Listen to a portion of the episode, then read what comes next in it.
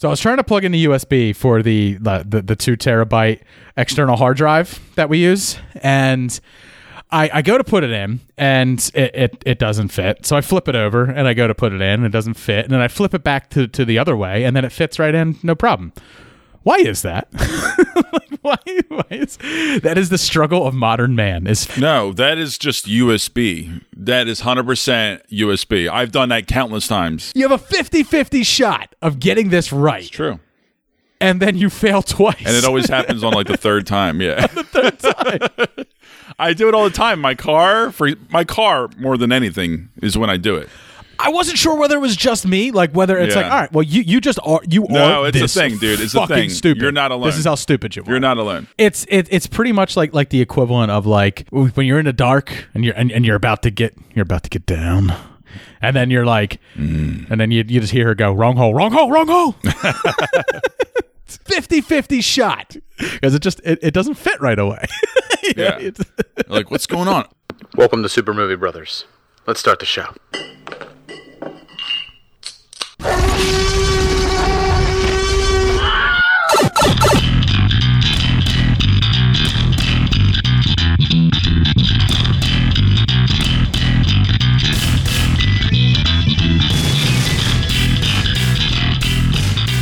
Welcome to Super Movie Brothers. I'm your host, Super Movie Brother Dave. I'm your host, Super Movie Brother Jay. So this is episode 230. Oh yeah. And we really don't have a whole lot to talk about. Again, I mean we do. We have a metric fuck ton of shit to talk about when we get to news. But really it's just another relaxed fit episode. Another light episode. Me and Jay are just gonna go through what are you watching? And then we're gonna get into this week's news as long as a heavy dose of it. Yeah, a lot of interesting things, a lot of heartbreaking things. Yeah, heartbreaking for you. And we'll get into Jay going through the Kubler-Ross model for the 5 stages of grief as we get to that news story towards the end here. But let's get everything started off with a healthy heaping dose of what are you watching? What are you watching? What are we watching? He's tried to watch some illegal channels. Always watching. No, go past this. Past this part. In fact, never play this again. All right, Jay, what'd you get down to watching this week? I saw a couple things on Netflix. One TV series that I actually finished, and also a new feature film. So the film I'll start with is a classic gay story / play from the 70s that was, interpreted into a feature film called The Boys in the Band, and it has a big ensemble cast with Jim Parsons, Zachary Quinto, Matt Bomer. It's one of those Ryan Murphy produced films, and this one is centered around a friend's birthday party, and it's hosted inside of his New York loft, and a bunch of different guests come over, and they're all friends. Jim Parsons is the guy who's hosting it, right? Yes. Yeah. And, it's definitely a intriguing idea and story. I think as much as they try to freshen it up for the modern era, unfortunately, it just didn't have the same kind of bite that I think, and from what I heard from it, what it had in the 70s. And I don't know if that's just the acting and the way it was, produced. Well, and directed. I mean, let's face it: a story in the 70s that is surrounding gay men and gay culture was completely taboo. Most people had never seen anything like that unless they were a part of the gay community and or possibly into the indie, off Broadway type, underground shows. Type things. Right. Yeah, it's not something that a lot of people would be familiar with, but for for us living in the Northeast of the country and stuff like that, where it can be quite liberal at times, it's almost there's nothing taboo about it to you or I. Yeah, and I think that's coming from me, who's watched a heavy amount of gay culture type films, and I have family members and friends who are gay. Listen to this guy. He watches Moonlight once, and all of a sudden he's fucking king of gay culture. No, I'm kidding. But I think the thing is, I think it's essentially the way the script is written, the story itself, because, you know, it does have a lot of fun with the characters, and it's embellished, and they all know each other and are catching up, and they bust on each other's balls. They do a little song and dance number for 2 minutes, and it's kind of fun and jovial, and then, you know, it comes into like old stereotypes where that's not a gay thing, doing a song and dance number. Like, I've always wanted to just be walking down the street and all of a sudden everybody just breaks out into song and dance, and it's magically choreographed, even though we didn't plan any of this, and we all know the lyrics that I'm singing. Everyone knows them. I mean, that is a thing, Dave. I mean, I've always wanted to do that. Out there in cities, yeah. Yeah. Well, I mean, yeah. I mean, I don't think those are as popular as they used to be. The what that was like called? What, 7 years ago? That was a big thing. Yeah, I forget what it was called. Performance arts. I know it was like a term. Shit. There's an internet term for it, but yeah, no one's done it in a long time. Why can't I think of what that was called? Not anytime soon with COVID, that's for sure. Right, yeah. I think this is just COVID brain sinking in here. Yeah, this one, I think more or less it just falls into the traps of a silly game of, drunkenly everyone has to, call their deep down love and admit it to them, and they get point levels as far as if they make the phone call, if they actually talk to somebody, if they actually speak to the person they wanted to speak to, if they actually say it, and it just starts to simmer up all this heated history within all these friendships and also former lovers as well. So mob. It's flash mob. Thank you, Dave. I can't believe it took me that long to think of it. That's why I wasn't interrupting Jay for about 2 minutes. Because I was just letting my brain. I knew I was talking for way too long. I'm like, wait a minute, what's going on here? Something's not right. It's like when your computer stalls and you're just like, you know what? Fuck it, and you hold down the power button and you just fucking reboot. That's what I had to do. Yeah. Control, Alt, Delete. where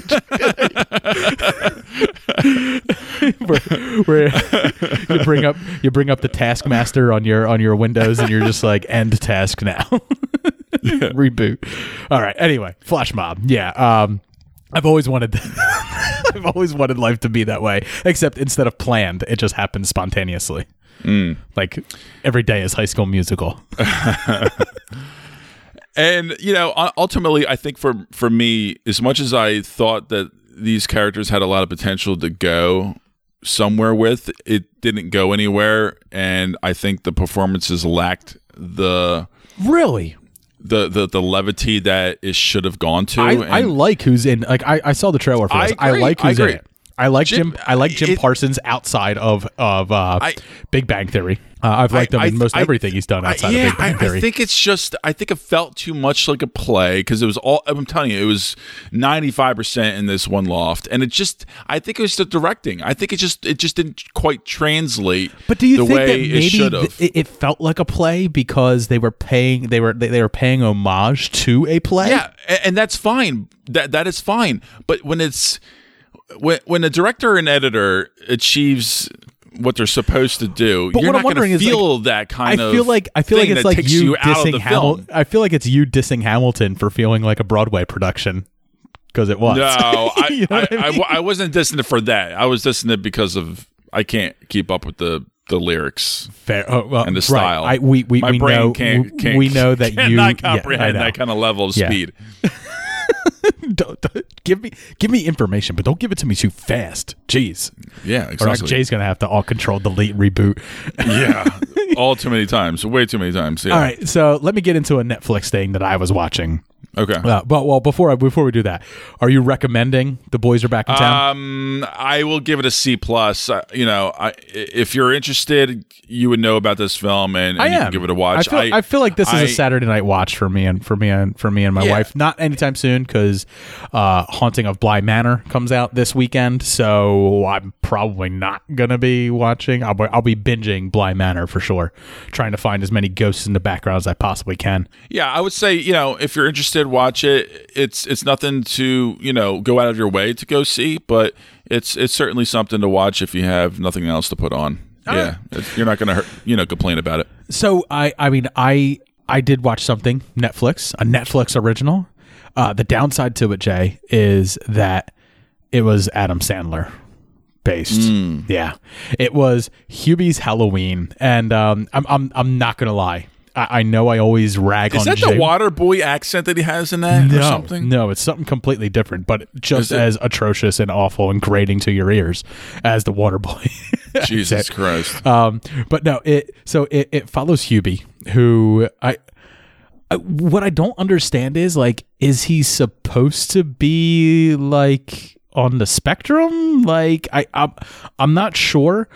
But I will say this. Really? You're not sure even after the film? I know. They don't play. I mean, people make fun of him and stuff like that, but they don't play him being quote unquote simple for grins. You know what I mean? Like they don't lower themselves to that level. So there's a one up for the movie, I suppose. It's somewhat progressive, you know, where I feel like if this was made 20 years ago, Adam Sandler would have went full retard. You went full retard, man. Never go full retard. for lack of any other better term for it. But no, so it follows him, and every Halloween he goes out and he protects his town of Salem against, you know, ne'er-do-wells, I guess you would say. You know, he watches out for people and stuff like that. But this time around, there's dark forces at work. You know, a psychopath has escaped from an insane asylum. Another guy may or may not be turning into a werewolf. There is a scarecrow that has come to life and is killing people. So it's like all these horror movie tropes, like, all put in there, and Hubie is kind of haplessly going through his Halloween night and everything like that. But it is just so annoying, and it comes from Adam Sandler. Like, he's in it so much that it's annoying. Kevin James is annoying. Like, they're playing these caricatures so over the top, but not over the top enough where you would be like, you know, they're clearly doing this just for fun. It's truly just absolutely batshit bad. Yeah. I really could not stomach most of it. In fact, I was watching it just to see how bad it could possibly get. And there's definitely moments where, you know, you're just like, fuck, this is bad. And you'll see, like, a decent person in it, like Maya Rudolph. And I was like, why did you lower yourself to be in this? Or the mother from... She wants to hang out, smoke weed with the boys. Or the mother from Modern Family. She was in it as well. And I was like, why are you here? She's cute. Like, why are you lowering yourself to be here? Kenan Thompson, where it's like, you know, a lot of the modern SNL cast are in it. And I was just like, I expected better from you guys than to lower yourselves to this. I don't know what it is with Sandler. He can pretty much bring in whoever the hell he wants on his films. Yeah. You know, but it's not even worth 1 ounce of your time. I knew the fact that you didn't hear or see a thing about this until the day before the fucking release. Not my choice to put it on. Lauren put it on. I was just sitting in the living room doing research for this show, and it was on. So I decided, well, if it's on, let's finish it out. Let's see how bad this gets, and let's talk about it on the show. Let's warn others not to waste their time. Well, exactly. And also the fact that they even dropped this so early on in October, you know? Yeah. Yeah. They knew that this was a quote unquote Halloween movie, but it's trash. So it's just get it out of the way early, so we produce or drop or distribute whatever better Halloween films closer to Halloween. Oh, wow. It's that bad. Jeez. It's a D-. Okay. Yeah. Stay away, guys. But what you know, what I would say is, like, if you want something that's, like, in this vein, that does it right, that kind of, like, takes these Halloween horror tropes and plays them for fun and it really has fun with it, go watch Trick 'r Treat. Mm. I absolutely love that. Just, you know, these horror stories that are vignettes that are all tied together in small ways. And of course, Little Sam. you know, Samhain, Samhain, however you say the old pagan ritual that Halloween is based off of. I always just call him Little Sam. He's this adorable, like, little kid, and he's wearing his little one piece, his little onesie. He's got a burlap sack over his head, and he's just adorable until he starts murdering Brian Cox at the end of the movie. So definitely check out Trick 'r Treat. Don't watch Hubie's Halloween. All right, Dave. Well, I also finally watched, I binged actually, Emily in Paris. Emily in Paris just came out last Friday. I saw it, finished it in probably 2 or 3 days. It's a 30-minute, 10-episode series that just came out. I think it's doing really well. Probably have a season 2 at some point. It's a mixture of like Gossip Girl and a Hallmark movie. And it is a straight up great little guilty pleasure type thing you're going to watch. And Lily Collins is a delight. I'm telling you, man. I needed something light. You need movies to be in the theater, don't you? Because you're truly lowering yourself now. I know, but honestly, I did have fun with it. I did. And you know, it was a nice little watch. And I have a soft spot for this kind of high society fluff shit. And it's a good time. It follows this girl in Chicago. She works for a marketing company, and she goes out to Paris to give an American perspective for a big, high, bougie French fashion house.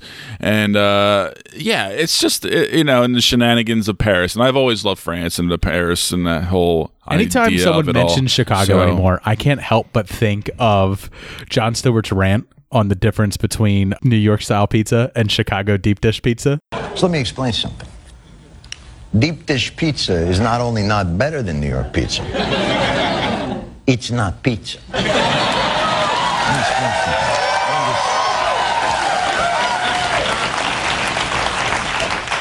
It's a casserole. I'm surprised you haven't thought to complete your deep dish pizza by putting some canned onion rings on top of it. It's a cornbread biscuit which you've melted cheese on, and then, in defiance of God and man and all things holy, you poured uncooked marinara sauce atop the cheese. Atop! The cheese! Atop! The sauce! Naked, cold, on display like some sort of sauce hooer. You know the expression, there's no such thing as bad sex or bad pizza. Your pizza is like sex with a corpse made of sandpaper. Let me tell you something. This is not pizza. This is tomato soup in a bread bowl. This is an above-ground marinara swimming pool for rats. And then, you could argue. All right, Jay. I got down to watching another horror movie from Shudder, and this one is one that I highly recommend. It is in the zombie genre. However, it does play with the genre just enough to make it fresh and interesting. It's called Blood Quantum. It's short. It's only 98 minutes, and it follows a zombie outbreak, but it's happening outside of a Native American reserve in Red Crow. Everybody is susceptible to this disease. However, they find out that the inhabitants of the reservation in Red Crow, all of the Native Americans, those with Native American blood, are immune to this zombie plague. So it's extremely interesting because it gets into obviously some socioeconomic issues and some sociopolitical issues, because in our country, in the United States, we have not historically treated Native Americans very well at all. And True. The Native American reservations are some of the poorest and destitute areas in our country, to no fault to their inhabitants at all. It's just how it's been, how it's been done, how they're kept down by our system. But this is fucking bloody and horrific, but at the same time, it's completely fresh and fun at times as well. I don't want to talk about it too much because I don't want to spoil some of the things from it, but Blood Quantum was, not to be too cheesy, a bloody good time. I think the only negative I really And you said this is on Netflix as well? No, this is on Shudder. So I'm sorry, Shudder. Okay, yeah. So you would have to subscribe to Shudder to get it, to check it out. Or I believe you can rent it as well through any rental service. You can probably rent it through Amazon Prime, or you can rent it through your video on demand box for your cable, or I'm sure Vudu or Movies Now. However, Fandango Now. Yeah. However you do it, you could probably rent it. And I think it's worth that. It's worth you to rent it. I had such a good time watching it. It's very rare that like a zombie movie can strike you in a way that does something different than previous zombie films have. And it like, honestly, I think the last movie that tried to like do something kind of risky with the genre, I would say, was like The Dead Don't Die. And obviously me and you talked about that in our review for it, where it's like, It just didn't work. I think there was a better way to bring Jim Jarmusch's vision for what that film could have been out in a way that didn't make it so Jim Jarmusch, to make the man his own verb, where it was almost nonsensical and unwatchable. But this, on the other hand, while it doesn't play up the comedy as much, it certainly has a lot to say about issues, but it hides them within its own horror genre. And that's when horror is at its best. Yeah. A lot of people, when they saw The Thing, were just like, is this an allegory for the AIDS epidemic? And it's like, yeah, kind of is. It's when your horror reflects society and kind of shines a light on it, but puts it through this filter of horror, it really does the genre justice, but it really does the film justice as well. So check out Blood Quantum, man. Cool. Solid on A-. I loved it a lot. So that's going to do it for what we've been watching this week. Me and Jay are going to head over and we're going to get into some news. All right, before Jay and I get into the rest of the news, we have several trailers that we want to talk about in something that I'm going to call a Trailer Park Rapid Fire. Poetics, bring the drums in. Cut the beat and let the music play. No Trailer Park, shout out to Dave and Jay. I don't surf, but there's a newer wave. We've been on since Twitch, God save the right style. I don't want to flow until I know that the bass drop.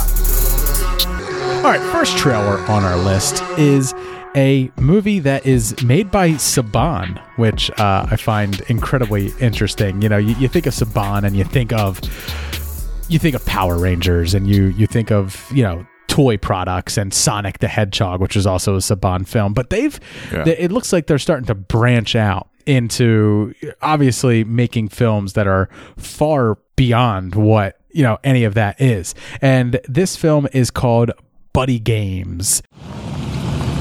Whoa, here we are. I bet this brings back some fond memories, huh? Last time I was here, I was getting wheeled out on a stretcher. Not that memory. Throughout history, humans have had a primal instinct to compete, to dominate. And through these battles, an unexpected camaraderie was born. This is a story about my group of friends. It has, I don't want to say a star-studded cast, but it's kind of like a who's who of B and C movies with Olivia Munn, Jensen Ackles, Dax Shepard, Josh Duhamel, Kevin Dillon, Nick Swardson. These are all... The first directing effort by Josh Duhamel, by the way. Right. These are all, they're not no names, but they're also not like name draws. Like they don't draw you in. To me, it's a more interesting take on a Sandler ensemble comedy film. Yeah. Watching this trailer, it reminded me a lot of Tag. And the idea of it is every year these friends get together and they do the buddy games, where they kind of compete against each other in ridiculous contests and stuff like that. And the one that comes out on top, wins a prize or some shit. This year, the prize is $150,000. And what we find is like the guys chugging laxative and finding out who's the first one who can get a girl to buy them a drink before they shit themselves. That's one of them. Another one is they have stakes taped to their forehead, and a monitor lizard is released, and I guess the loser is the one that gets bitten. I don't know. A hot dog eating contest. We shall find out. Right, a hot dog eating contest where it looks like it's the... I'm going to assume is the quote unquote like token gay friend who is able to deep throat a corn dog and I guess win that contest. But it just looks like a bunch of ridiculous fun. But when I was watching it, I worry when I watch something like this where it's like, is that all the funny? Like, did you just show me all the funny in the trailer? Is that all you got? Because I worry about that because I felt like Tag was good. It was pretty darn good. But a lot of the funny in that movie was in the trailer. Yeah, possibly. But I think there's so much shenanigans going on throughout this whole film from start to finish that I'm going to be entertained throughout. Some gags might hit harder than others, but I think I'm going to be entertained regardless. For whatever reason, this fucking trailer worked for me. I think I'm going to be eating this up. I'm you know, a very, I want to say a harsh critic of comedy because every brand of comedy is to each their own, but this one seems to kind of work on my stupid comedy type of level.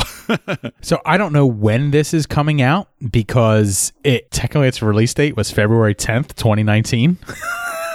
According to IMDb, like I said, it may have already gotten a small limited release. However, it's not available streaming anywhere right now. You can't rent it video on demand. So I guess it's going to kind of be like a wait and see thing.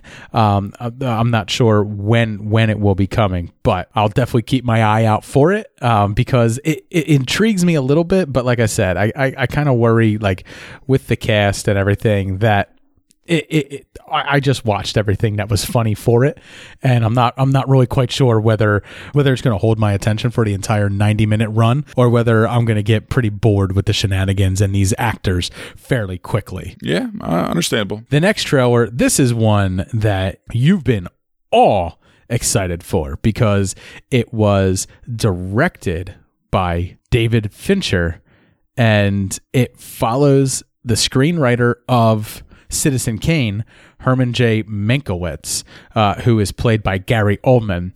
And it kind of chronicalizes sort of like the backstory of the creating of Citizen Kane. And it stars Lily Collins, Amanda Seyfried, Gary Oldman, and Sir Charles Dance. I don't know if he's a sir, but I'm going to give it to him because he was Tywin Lannister. This is different. This is about something. I've put up with your suicidal drinking, your compulsive gambling, your silly platonic affairs. Yeah, this fucking film, man. I mean, it's not what I expected. It's very much a throwback, even the way it's filmed to the old days. You know, it's very nostalgic in that kind of regard. It's black and white. Heavy. It's grainy. Even like when the trailer starts. Yeah, like, even though the exposition, like the way the cinematography is done, like the way they shoot some footage, it's very, very throwback. And I think the performances look all grand, and it looks like a lot of fun, especially with Amanda Seyfried and Gary Oldman's characters. I think they're gonna bring a lot of charm. With you know, when we talked about Oscar Isaac being cast as in the Godfather making of movie, I don't care about how movies were made. Like I'd watch a documentary about how a film was made before I'd watch a scripted story about how a film was made. But I think the most interesting things about those things are the characters or the circumstances going on behind the scenes. You got to take your mind out of the fact that it's a making of. Or it's a behind the scenes of this. That's not really the main story. The real story is like, you know, is Mankiewicz, right? Yeah, it's about this guy and the other characters and the colors behind the scenes along with that, while making this ultimate classic. When all things were said and done. But, you know, I was telling Dave I got to revisit this movie. It's one of those things that I've probably seen off and on in passing when I was younger throughout my years, and I barely have any memory of it. So I need to rewatch it. Every film class I was ever in, Citizen Kane was like a must watch. Of course. And some people love it. Some people think it's a masterpiece and some people think it's overrated. You know, to each your own. But of course, I think you have to give it the respect that it deserves, because at the time, this was, you know, impeccable filmmaking. Yeah, I mean, it's on Netflix, so I'll probably check it out. But and I'm on HBO Max as well. Yeah. I'm as excited for it as I was for The Irishman. You know what I mean? Where it's like, yeah, you know, The Irishman, like, I watched it. I knew it was good. It definitely has that kind of similar vibe. Yeah, yep. But I didn't love it. All right, Jay, let's get into my favorite trailer. This one is... So this one stars Mel Gibson and one of my favorite actors, Walton Goggins. And Walton Goggins plays a hitman who is hired by a little shitbag kid, a rich kid, to kill the fat man. I don't know what I'm doing wrong. I've lost my influence. Maybe it's time I retired the coat. You still have it. Some kids with a deer rifle put two holes in the sleigh, one in me. All I have is a loathing for a world that's forgotten. The United States military would like to procure your services. This is a one-time deal, gentlemen. How are you, Mike? Nicole and the kids are well, I hope. Who are you? Who is the fat man, Dave? Santa Claus. So Santa Claus is being played by Mel Gibson, and it's Santa Claus just kind of, you know, going on in years, and the world is a different place than it used to be, and he's kind of lamenting how it used to be. You know, it kind of starts off and he's talking about how he was riding through on the sleigh and someone took a shot at him as he's kind of like patching himself up, where he clearly was just shot by somebody. You know, it's clearly a despondent and just like an angry Santa Claus. And Walton Goggins is a hitman hired by this kid, probably being paid millions of dollars to kill Santa Claus. And Santa Claus is going to go toe to toe with Walton Goggins. And it's such a ridiculous premise, but just from the trailer, it's taking its action so seriously. Like, it, you know, what was the Blood Father was the one where he played where Mel Gibson played the father and with the estranged daughter and stuff like that. Yeah. The feel of it is like that. And Edge of Darkness, too, I think. Right. It has a feel like that. Or The Gringo, you know, where it has like that hard action edge to it, where you can tell it's going to be bloody. That actually looked like, it kind of looks like Quality, too. Yeah, right. Which is kind of like, surprising. You could have put Liam Neeson in this role and called it something, you know, with Liam Neeson taking back the holidays. But if he grows out a beard, you know, he's going to look like Abe Lincoln probably. Yeah, he would. But I mean, I was impressed with this trailer, because I was like, it's such a ridiculous premise, but the comedy of it is that it's taking itself so seriously. Yeah. I feel like this might have been like one of those Blacklist scripts that, you know, were on the fence to getting made, but like, it's like, well, it's Mel Gibson. Right, and it's not too far away. It's coming out November 17th, 2020. Yeah. I don't know whether it's getting a theater release. Oh, it doesn't need one. It shouldn't. Just fucking put it out there. It'll go gangbusters. I think this is right at home on a streaming service or just getting pushed to video on demand. But I definitely look forward to this, because it is fucking ridiculous. All right, Jay, our final trailer in this rapid fire is a new show from Robert Kirkman. Now, he's the creator of The Walking Dead. I mean, obviously, he is more known for the comic books that he has made and The Walking Dead. But one of the comic books that he made was called Invincible. Son, kids your age think they're invincible. And it holds them back, makes them careless. This is the beginning of a long journey for you, son. The thing is, you're different. You actually are. And what Invincible follows is a young man named Mark Grayson, Mark Grayson is the son of the world's greatest Superman. Omni Man, and he starts developing his powers, and he starts, you know, taking cues from his father, and his father's kind of like training him, and we see that in this trailer. Like, you know, his father, who's played by J.K. Simmons, is voiced by J.K. Simmons. This is an animated series, and you know, he's kind of telling him like teenagers think they're invincible, and they're kind of playing catch at like 3,000 feet in the air, and the way they play catch is they're floating in the air, and they're standing back to back while floating back to back, and the father throws the ball one way and the son catches it the other way, because they're throwing the ball around the world.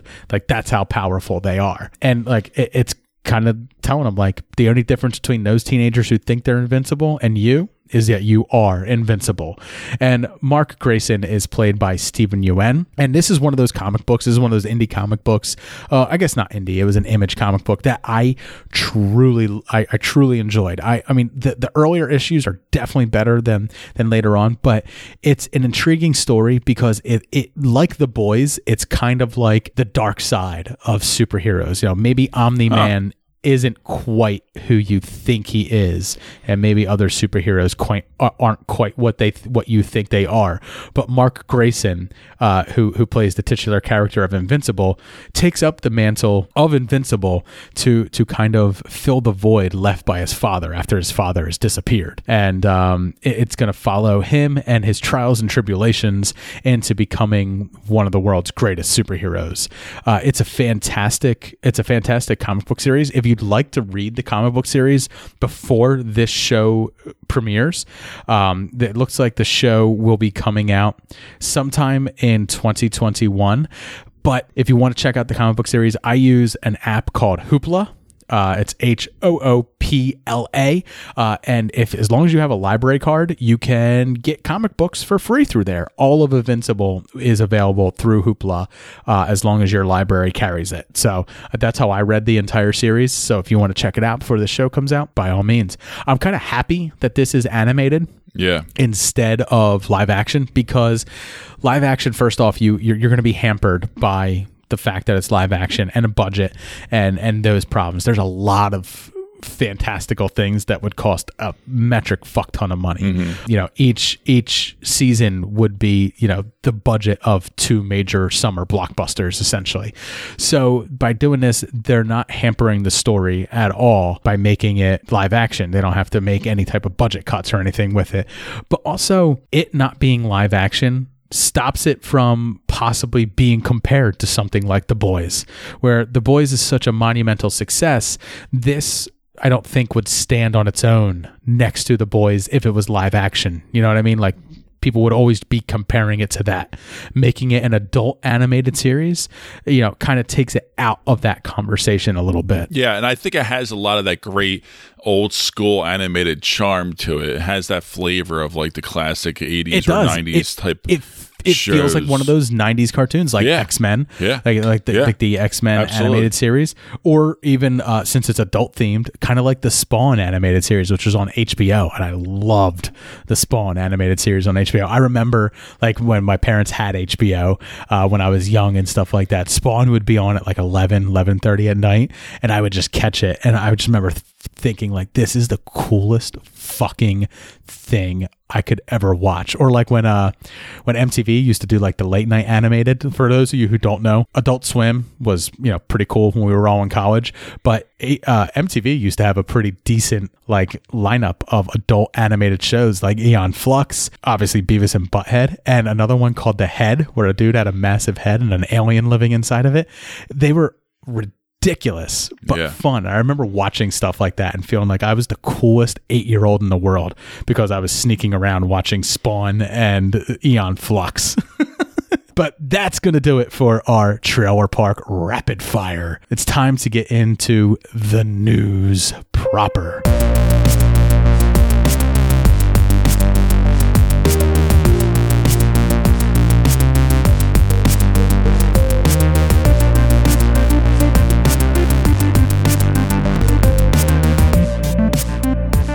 First news story. RJ, some time ago, you and I discussed Star Wars: The High Republic. This is the story for Star Wars that's going to be ongoing throughout its publication imprints, comic books and novels. But they just revealed The High Republic's opening crawl because, of course, what is Star Wars without an opening crawl? It's just Rogue One. So... Star Wars: The High Republic. The galaxy is at peace, ruled by the glorious Republic and protected by the noble and wise Jedi Knights. As a symbol of all that is good, the Republic is about to launch Starlight Beacon into the far reaches of the Outer Rim. This new space station will serve as a ray of hope for all to see. But just as a magnificent renaissance spreads throughout the Republic, so does a frightening new adversary. Now, the guardians of peace and justice must face a threat to themselves, the galaxy, and the Force itself. Oh, Maxie big the Force. Well, that smells stinkin'. Ellipses. ... For those you don't know, ... is an ellipses. But anyway, I previously had said I'm super not into the High Republic. I'm not liking the period of time that it's taking place in, 200 years before the Phantom Menace. This opening crawl did nothing to excite me for it either. I just don't care. Do you think this was needed? Do you think this is just inevitable, or? I do think it's important for them to make the print media mean something. Okay, you know what I mean, for their comic books to have meaning, for their novels to have meaning, and so much of I think the comic books have done a great job of being well received. You know, the Star Wars comics that have been running in Marvel are all pretty damn good, but they don't add too much to the Star Wars universe. They just kind of play around in it, and that's fine. And at times they are meaningful stories, and it's value added to the Star Wars brand. However, I've found in a lot of the novels that I've read that are taking place in the new Disney Star Wars universe are completely inconsequential to the greater story of Star Wars whatsoever. They do their best to kind of like skirt around it, to skirt around the main story to make sure that it doesn't have too much of a major impact on what's going to happen. So I think it's important for them to kind of create their own story in the print media so that they can go as deep as they want to go. It's just for this High Republic, I'm not sure if I'm excited, if I'm not excited for it because I'm not crazy about the period of time or because I know not a whole lot about the villains. I know a lot about the villains are coming out of like the outer reaches of the galaxy. They're going to be kind of like pirates, scoundrels, but there's obviously some sort of dark force at work out there as well. But I think maybe making it so devoid from the rest of the Star Wars universe has its own backfalls as well. Now, obviously, like some people we will recognize in this time, like probably Jedi Master Yoda being 200 years before the Phantom Menace, he's probably around. He may not be a Grand Master, but he's around. So he's going to be recognizable. But as far as like the greater story goes, it's just not doing it for me. I'm probably going to check out the first arc, the first couple issues of the comic book, and I might read reviews on the first novel before picking it up. But ultimately, I could care less. Okay. Yeah, I think you're not alone. I think you have a pretty good level sensibility to Star Wars, and I think anymore, you know, I do. Yeah, I do. Anymore, I do. Anymore, I get it, man. I get it. You know, I'm there with it. All right, next news story. All right, Jay, there's a new Dr. Seuss film coming. It's being produced by J.J. Abrams, and it's going to be based on the Dr. Seuss book, Oh, the Places You'll Go. Right? I mean... Do you care? Zero. Yeah, me either. I mean, let's be honest. All right, first of all, you know, J.J. is huge. Who the fuck knows what he's going to do with this story? This could just literally become a sci-fi movie. It could become just a regular blockbuster type film. It probably will have no charm or real levity to his original story. Right. I mean, one of the things that like was captivating about Oh, the Places You'll Go is like the character in it was you. You know what I mean? Like it's about you, but like and it has a narrator, and also like other characters show up in it from other Dr. Seuss, you know, books. But let's face it, what we've gotten from Dr. Seuss so far has been Jim Carrey hamming it up while simultaneously being tortured by the makeup they had to put him through, and a truly awful Mike Myers outing that I'm pretty sure Mike Myers crawled under a rock after Cat in the Hat came out and was like, yeah, I'm not going to come out unless it's for a Shrek, but I'm not coming out. Well, not with makeup. I've never liked how they take a Dr. Seuss book that is 20 pages of big font and, you know, not a whole lot of words, like less than 1,000 words. Yeah, much. My style. Yeah, exactly. Yeah. Jay's rating level. And then they make it into a 2-hour long movie where it's like, wouldn't it be better to kind of just like do these as a serialized television series, right? Where it's like, or like even just like a short thing, like here's this director's version of Green Eggs and Ham, and it's a 1/2 hour long. Well, that's my point. I just feel like this is not something that is going to warrant a J.J. Abrams type of feature, or who knows? Is it a feature film or is it a series? No. It's a feature film. Yeah, so I'm not excited for this at all. No, me either. But it's a thing that's happening, and we're reporting it. Now we're done. Next news story. RJ, there is a new Netflix series that's going to be coming out, and it is Resident Evil, a reboot of the Resident Evil origin story. So it's basically going to be a retelling of Resident Evil, but it's going to follow more closely to the games than the movies did. And we've got casting for it. So we know that Kaya Scodelaria is going to be playing Claire Redfield. Hannah John Common is going to be playing Jill Valentine. I'm probably saying both those names wrong, but this one I know. Robbie Amell will be playing Chris Redfield. And Robbie Amell, he was just recently in the McG movies that I reviewed a couple of weeks ago, The Babysitter and The Babysitter Killer Queen. And then it has Tom Hooper, who you will recognize from Umbrella Academy as Space Boy. He'll be playing Albert Wesker. And Avon Hoggia will be playing Leon S. Kennedy. So I got to say, I'm kind of excited because I've always liked Resident Evil. I've always been intrigued by it. I don't think this casting has me excited at all. I mean, in fact, the second I see Robbie Amell's name, I'm just like, this is a B to C level production, right? Like, I'm pretty sure Robbie Amell should probably be in Buddy Games. Like, he's that level of actor. But also, like, there is a cheese factor to the Resident Evil games as well as like the movies and stuff. I mean, some of the dialogue in the games was just truly awful and atrocious. Jill, here's a lockpick.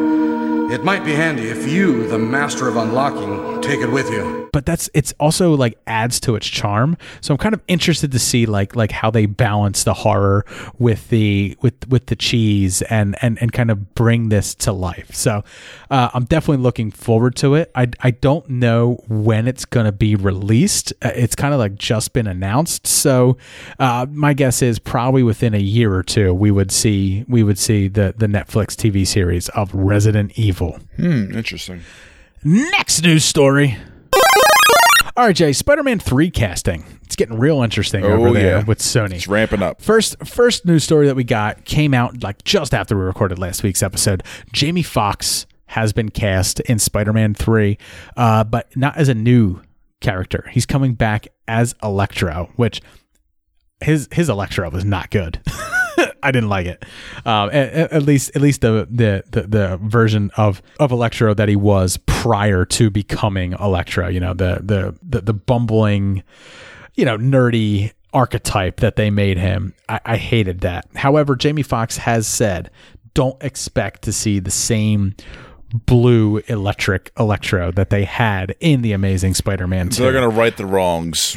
I think that's exactly what they plan on doing. I think now with Feige on board as a producer and kind of like... Yeah, I really don't think they would have came back with him if they didn't have a really cool idea and look. Right. With them kind of like ushering in, you know, with Kevin Feige kind of like ushering this in along with Sony here and being brought on as a producer as part of their deal to continue to be able to use Spider-Man. I kind of have a little bit more faith in it that they're going to try to do something unique. They're going to try to do something different with the Spider-Man, with Electro in Spider-Man, but also kind of like an addendum news story. We just learned that Benedict Cumberbatch will also be in Sony's Spider-Man 3. And this time, he's going to be playing the mentor role that previously Iron Man and Tony Stark had played.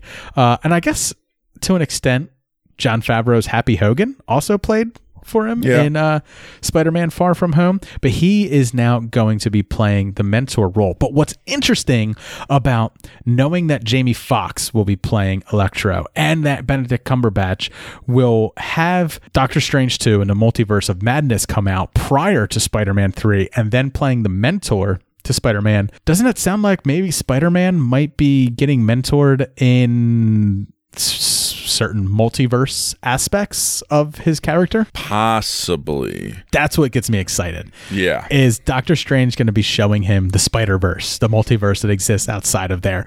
Are we starting to blend Spider-Man into the Spider-Verse, into everything else? But, I mean... Wouldn't you rather see this than, say, Doctor Strange 2? No. Really? I'm excited for both equally for what they're giving me. Okay. But I just find it amazing that like Spider-Man Into the Spider-Verse comes out 2 years ago and it's a sleeper hit. Like it comes out and I think people are pretty trepidatious about it. Although, you know, not to toot our own horns too much, but we were all about that movie when we saw that trailer. But anyway, that did gangbusters for what it was, right? An animated film that's kind of like not tied to anything else. You know, it's just a new Spider-Man story without Peter Parker in the lead role. Like Sony was they played it right. They were like, you know, we'll release it in the fall. We're not really sure how it's going to do, blah, blah, blah. And it winds up being one of the best animated films in the past decade. Okay. But it also added something to the comic book film that nothing else has. Multiverses. You know, previously studios had stayed away from such things, right? Like, you know, Warner Brothers was famous for canceling television products because they were using the Batman character and they didn't want confusion because so-and-so's playing Batman on TV, but we got so-and-so playing Batman in the movies. And Warner Brothers was doing that a fair bit, but now studios are more open to this idea, you know, of going to space with their characters or taking their characters to alternate dimensions. They're trusting their audience to be able to enjoy this stuff. And I think the success of Into the Spider-Verse has something to do with that, because now we're getting a Flash film, which is going to have multiple universes bleeding into each other. We're getting a Multiverse of Madness. We're getting WandaVision, where there's multiple universes. And then we're getting a Spider-Man live action, which is going to have multiple universes. That's good. You've taken your first step into a larger world. Yeah, there's going to be a lot going on in the future, and I think, you know, our podcast is going to be a lot more exciting in the future. I get this feeling like you're actually a little bit worried about this type of stuff. Like, I'll be honest, there is a fine line. That's what I'm saying, Dave. That's what I'm saying. Like,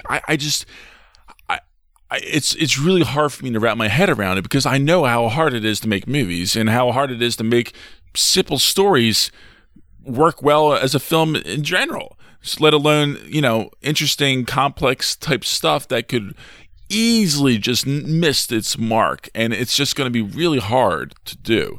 And I understand the want and the need and necessary to try to expand things, but you just have to keep crossing your fingers. I mean, I guess like anything, is some things are going to hit, some things are going to miss. But right, you. But what I'm saying, like, you can jump the shark with these multiverse things. Like, you can do it in a, like, it's possible to do it in a way that works fantastically for the audience, or it's possible in a way that could absolutely confuse the ever loving fucking shit out of their audience and make it not cohesive and not something that speaks to a main audience. And so it's going to be dicey. But yeah, I mean, something tells me that they're going to do it right, at least these first couple times out. But I think if we start getting too many of these multiverse stories, it's going to be too easy to jump the shark. Okay. Next news story. really the final news story we have. It's kind of blending a whole bunch of them together.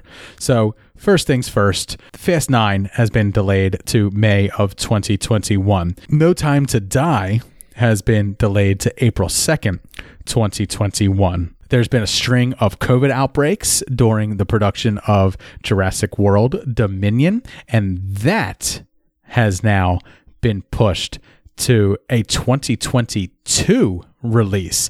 So Top Gun Maverick, Dune, Ghostbusters has still been pushed to March 5th of 2021. We know that we did the story on Black Widow getting pushed and all the MCU movies getting pushed back. And now we find out that Tenet has reached 45 million in domestic box office before the theaters are shutting down again.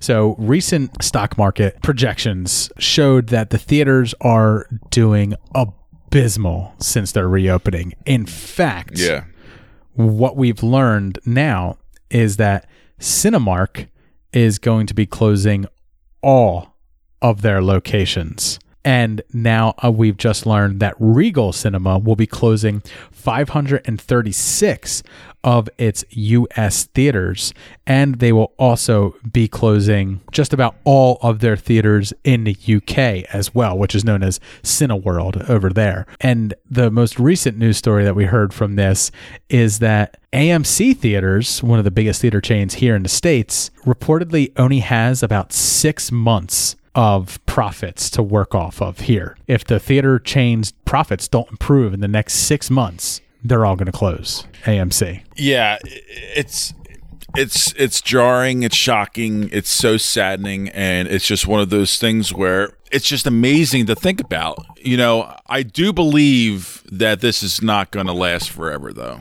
First off, like you were originally shocked that like AMC only had enough funding, pretty much, enough to pay the profits, right, to continue operating for only 6 months at this point. Where I think you previously thought that they were doing much better than that, but it really shows the decline of the theater experience over the past couple of years, which goes all the way back to episode 1 of Super Movie Bros, where we talked about the decline of theaters and the rise of streaming and video on demand. Sure. Now, what I find interesting is, you know, we're so close to these theater chains closing potentially forever. Do we see new theater chains coming in, or me and you talked about this several weeks ago, where we talked about a Supreme Court ruling which was going to allow studios to now purchase stakes in theaters, which previously that was banned back in the 1940s, but now it's possible that a Warner Brothers can purchase a part of Cinemark or purchase a part of Regal, or Disney can purchase a part of AMC and possibly put some. Now, not to mention those studios are losing money as well as a result of this pandemic. Yeah, but guess what? You can cut out the middleman. And that's the thing. You're going to take profits on both sides now. Exactly. And so it's possible that is probably the best chance to save the theaters. Yes. Is if the studios get behind them and put money into them. I do want to say that I do want them to make sure there's an agreement where, like, you know, you're not going to be over marketing your own featured films over, say, you know, a Fox Searchlight film, you know, like, Focus features over. You mean a 20th century Searchlight film, right? I gotta get used to that. Stop! He's already dead. Fox is dead. yes, thank you. And so, like, stuff like that, I just, because there's not going to be that many chain owners, I believe, right. You know, I just want everything to kind of be fair. Like, let's just come out as a community, as a film community, to try and just, you know, get the things in the theaters. Let us enjoy ourselves out in the theaters again and have them shown, you know, so we're not stuck inside all the time watching from our TVs. As much as I was excited for, you know, Batman coming out in 2021, I'm okay with it being delayed until 2022 because I don't think it's the time to be going to the theaters. And I understand that, like, these theater chains are suffering and stuff like that. But as I said, like, way back when, and I've always said, I'm okay with enjoying films from home. I do enjoy going to the theaters. However, I'm not I'm not like you where I feel like everything needs to be enjoyed in the theater. And I know you don't mean everything, but like that there's certain films that can only be enjoyed in the theaters. But for me, like I enjoy a fair bit of movies at home, and I far prefer that experience. And I'm not lamenting the loss of theaters all that much. I embrace streaming. I embrace video on demand. I'm fine with it. Yeah, I just prefer blockbuster movies in theaters. I think I enjoy it a hell of a lot more. I do get a kick out of watching in Dolby and IMAX, and I do enjoy watching my indie films. See that in traditional old school film projectors. You know, like I do enjoy that kind of experience from time to time. And to be honest, it's just to get the hell out of the house, just to mix it up every once in a while. And you know, I'm so used to going to the movie theaters by myself, and I understand I'm one of a kind. Most of the people listening, for the majority, probably are going to the movie theaters with somebody else. Yes. Normal hours of the day, blah, yes. blah, blah. Like I don't buy concessions really. I go obscure hours during the day where there's practically nobody in the theater. And this is before COVID. And I just like to watch it when I can fit it into my schedule. But my favorite part about this is you're reading these stories and in your mind you're like, no way are the theater's going to close. Correct. But flash back in time to a time when I worked at Blockbuster and I used to listen to the Blockbuster bigwigs being like, look, we're going through a little rough patch, but we got some ideas to keep the Blockbuster turning. And it's and from the minute I heard them talk to us about don't worry, we got ways to survive. Blockbuster's going to go on. It's going to do well. You guys will all still have jobs. It was a couple months later that they're all right, your store's closing. Pack your shit up. You're done. Here's your severance. Goodbye. You know what I mean? I've actually been on the other end of this, working for one of these chains that has gone down. You know, I remember when Hollywood Video closed, and I went in there and I bought up a shit ton of movies for $1, and but I worked at Blockbuster at the time, and I knew that no matter what the bigwigs over at Blockbuster were saying, we're closing. It's going to happen. It may not be in a week, it may not be in a month, but in 2 years, Blockbuster will close. And by that point, it did. And I read stories like this, and I was just they've been limping along as it is for years, the theater chains. And this is finally just putting the champion horse out of its misery. That the COVID-19 is the bullet that took out Seattle Slew after she broke her fucking leg, or if you're from Philadelphia, Smarty Jones. Everyone knows Smarty Jones, one Triple Crown winner, all that good stuff. Eventually, once the horse is injured, it doesn't go on, and that's what's going on with the theaters now. This is the final straw for them, I think. I think they're going to a close, and I'm accepting it. Once things go back to normal, people are want to go back to the theaters again. It's not like the theaters were a disaster. I mean, you're still getting. I mean, for Christ's sake, Lion King made $1.6 billion. It did, and it wasn't even that good of a film. I mean, the box office is still there. It's definitely still there internationally. I mean, Tenet's still got $300-400 million internationally. But right now, you got to think that after 9 months of quarantine and people staying indoors and not having a theater experience, a lot of people are not going to go back. In 2021, you're correct. But in 2022, there's just... That's only if they can survive with minimal numbers for 2 years. I understand that, but my point is, Jay, it's just going to turn over. Somebody else is going to buy it up and give it a shot. Stages of grief. You're in denial now. I'm not going to give up on this. You're starting to get angry. So you're already going through the second stage. Oh, God, it's the second stage. Yeah. All right. Yeah. Well, so coming soon, you're going to start bargaining, and then by the time you hit depression, you're very close to acceptance. Depression will set in probably in February when they announce the sale and closure of AMC. People people are now conditioned to not, even people who were people who went every week to the movie theaters, they're conditioned to not be going to the movie theaters anymore, and to get their entertainment elsewhere. So even when they reopen, even after this I don't know, this magical cure that for Corona that comes, you know, and just lifts everybody's spirits, and everyone's just like, oh, the world's going to go back to normal. Oh, like they're still conditioned to not go to the theater. The big draw for me is it's $20 a month. $20 a month. I can go anytime I want and see up to 3 movies a week. That's my deal. Well, not now when the theater's closed. I'm not spending $20. I don't want to spend $20 a movie. Yeah. You know, that's a big difference for me. You know, right, but you're one of the few people who jumped in on that AMC, you know, on the AMC A-list, you know, and that was another tactic that AMC was using to get profits in. It's a subscription service to go to the theaters, and that was a ploy to make money. Yeah, a desperate ploy. Yeah, they were trying to because they were angle. Losing right because they were losing money. I understand. I get it. I know, and I agree. And I knew I was robbing them because I was, you know, I'm seeing up to 12 movies a month, you know, right? And for $21.99, yeah, it's just unbelievable. The fact is, the theater experience is dying. I do lament the fact that the theater experience is dying. I won't miss the theaters, but I will miss the experience. However, you know, all this time, I've been embracing streaming and enjoying movies at home. You know, because I'm able to, I've done things to give myself some of that theater experience here at home. Yeah. And I'm okay with it. You know, I'm okay with the theaters going away, and I'm okay with a new model. What I wonder is all these movies that have been moved to 2021, late 2021, 2022, all that stuff. I don't think there's going to be a place for them to be in at that time. I think we're not too far away. We're a couple months away from Disney throwing its hands up and going, we're just putting Black Widow out when we can on streaming services. You can rent it.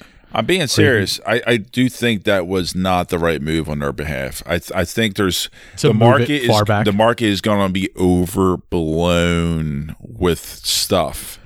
It's going to be completely saturated, and you're not going to know which way. Completely saturated. Everyone's going to have to get an A-list membership with AMC to fucking go see all these. But that's movies. Why I feel like sometimes. That's why I feel like, you know, okay, Mulan didn't do all that great. Mulan wasn't going to do all that great regardless. Okay, let's just be honest. But Tenet, there's not much going on. Tenet was probably going to do well. No, Dave, if it wasn't for this pandemic. But that was a theatrical release. And I understand that, and that was early on, and I understand I didn't do too well in the States.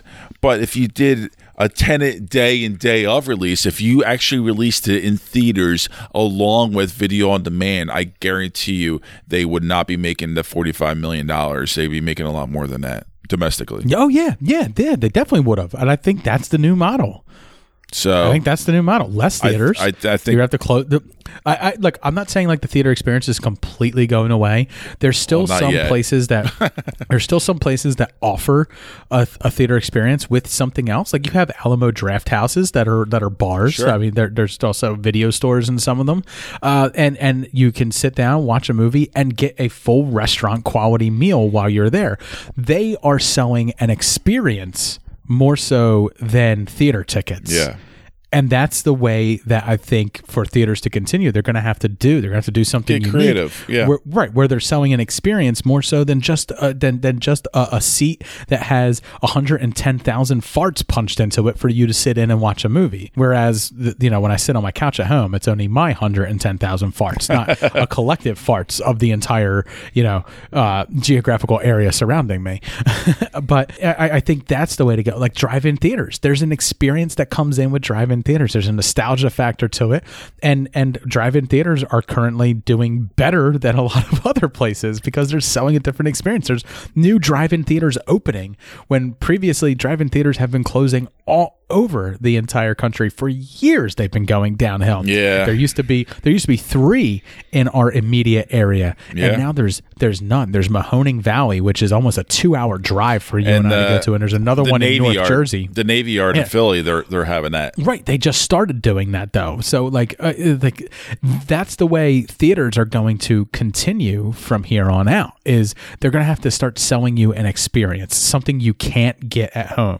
You can watch movies at home, or you can watch movies in the theaters, but in the end, you're sitting in a seat and you're watching a movie. But if you're giving me an experience along with it, you're giving me a decent meal, like or you're giving me decent drinks, or you're giving me something. Like I know a lot of the Alamo Draft Houses, they don't just show movies that are current. They also have throwback movies. They also have movies, and a lot of times they have people hosting those movies. They have events at these movie theaters.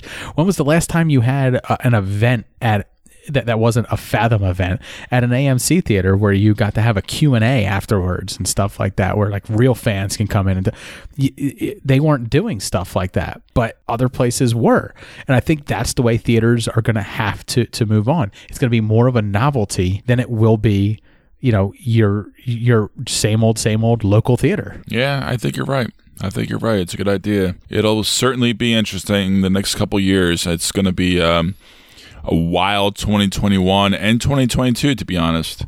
It's going to be tough for us to do a show where we review new movies when every studio is, and I say this, take this with a grain of salt, but is essentially stringently holding on to their films, where they're like, well, we're not going to put this out because we're not making money off of it and stuff like that. It's like, but there is money to be made off of it. I think they need to choose wisely. I do believe that there may be some sneaky entries later on in the next few months, just to get the the box office, because there's nothing else to put out there, even for video on demand, or even for Oscars, for Christ's sake, because Oscars, the deadline date is actually extended to I think January or February. Right. And they're now allowing a news story that I cut out of this is they're now allowing drive-in box office sales, drive-in theaters, as counting for your 2,500 screens that you need to show on or whatever it was. Yeah, they have to be enhancers. Yeah. Adapt or die. Right, exactly.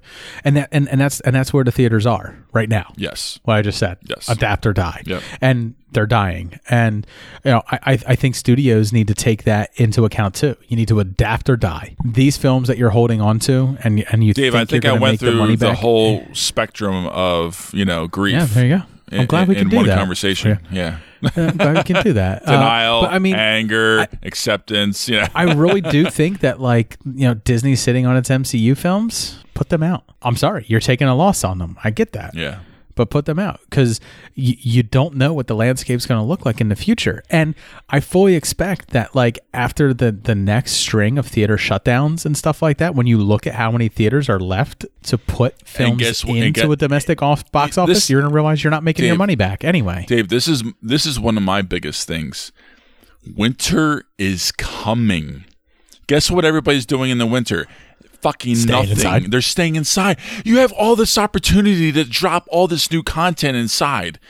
This is when they should be unloading. Because when the pandemic hit, it was spring. Everything was adjusting in spring. And then all of a sudden, summer hit. And then everyone's outside trying to get the fuck out of the house. And now, guess what? All of a sudden, everyone's going to get shut in back inside again. And what are you going to do? You're going to watch TV and fucking movies, of course. Right. We're already conditioned to stay inside. We're already conditioned to do this.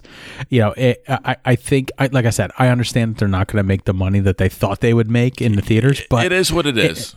Right. It is what it is. You have to roll with the studios have to roll with the punches the same way we all have been doing. And I know there's also that thing where obviously AMC and Regal attempted to sue Universal over the release of Trolls 2 on video on demand instead of in the theaters and stuff like that. But I think that time has passed where you have to be afraid of things like that.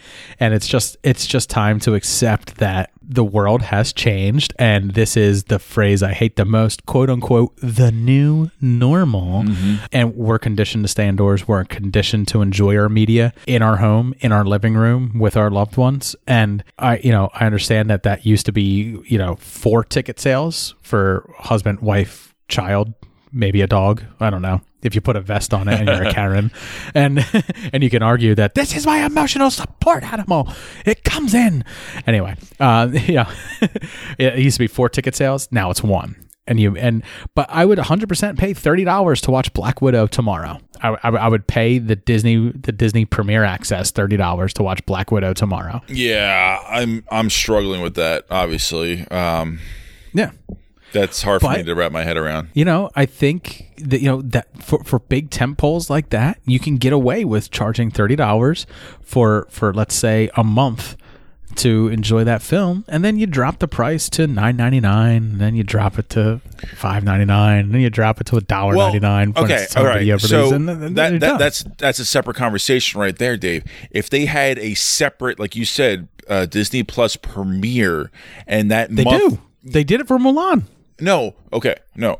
But if they had a separate premiere channel where they unloaded all of their movie theatrical releases, and it was a flat rate monthly that was higher. They lose money per movie. But you charge $30 per movie. That's the only way they're going to make their money. That's the only way they're going to make their money. It's $30 per movie. Okay. But if you do that exclusively for a month, there's a lot of people who are going to pay to have to watch it day one that it's available for $30.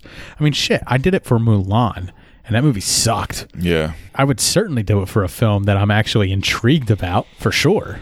Now, of course, I'm in a different boat because I have to do it, because I literally, by doing the show, have to be part of the conversation. Right. I have no choice but to be part of the conversation, unless I want to stop doing the show and stop making the show topical. Right. And that's, part of the things of why it makes me angry, because I know I'm going to have to pay all that money when I've been so used to getting away with this A-list movie pass and being able to watch a lot more films, and luckily having something that's only 10 minutes away that actually shows a decent amount of indie films along with the blockbusters. So I think me and Jay are just going to continue talking in circles from this point on. Mm-hmm. So we're going to end the show here, and we're going to encourage anybody to reach out to us on social media to continue this discussion on theater shutting down and the possibility of all of us just enjoying films from home, which I'm super excited for, because I love nothing more than popping my own popcorn, or just sitting down with whatever the fucking snack I fucking want to snack on, because I bought it from the grocery store, not paying $8.99 for a fucking box of Crunch a Bunch. That's bullshit. Or peanut chews. Justin, wink. I love my peanut chews. I can get them for super cheap at the grocery store. I love doing that. So if you want to reach out to us and you want to talk about whether you're like Jay and you're still going through your Kubler-Ross stages of grief here and you're not sure how to feel, reach out to me on Twitter at Super Movie Pod. I am on Twitter, J_SMB, on Instagram, Super Movie Bros, and on Facebook, Super Movie Bros Podcast. And of course, me and Jay each week, we've started doing pre-roll, where me and Jay just kind of chat for a little bit, kind of get our juices flowing, get used to talking to each other again, because we generally stay quiet on each other for an entire week, because it's all we're good for is me and Jay don't get along for the most part. Yeah. Only for about an hour or two. Right. So we have to get normal to talking to each other. So we do a pre-roll. I'm going to start posting all of those onto Patreon. So, I mean, you Patreon listeners who are already not receiving those. Not the post-roll, though, everybody, because that's a little too X-rated. Yeah. Right.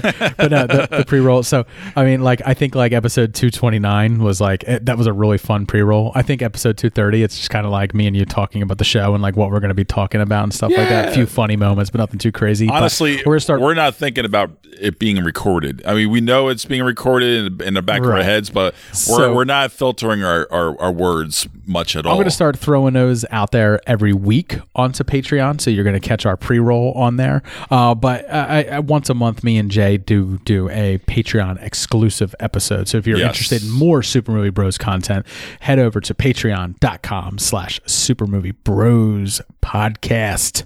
And of course, if you're enjoying the show, please make sure that you leave us a 5-star review on iTunes or the podcast listening app of your choice.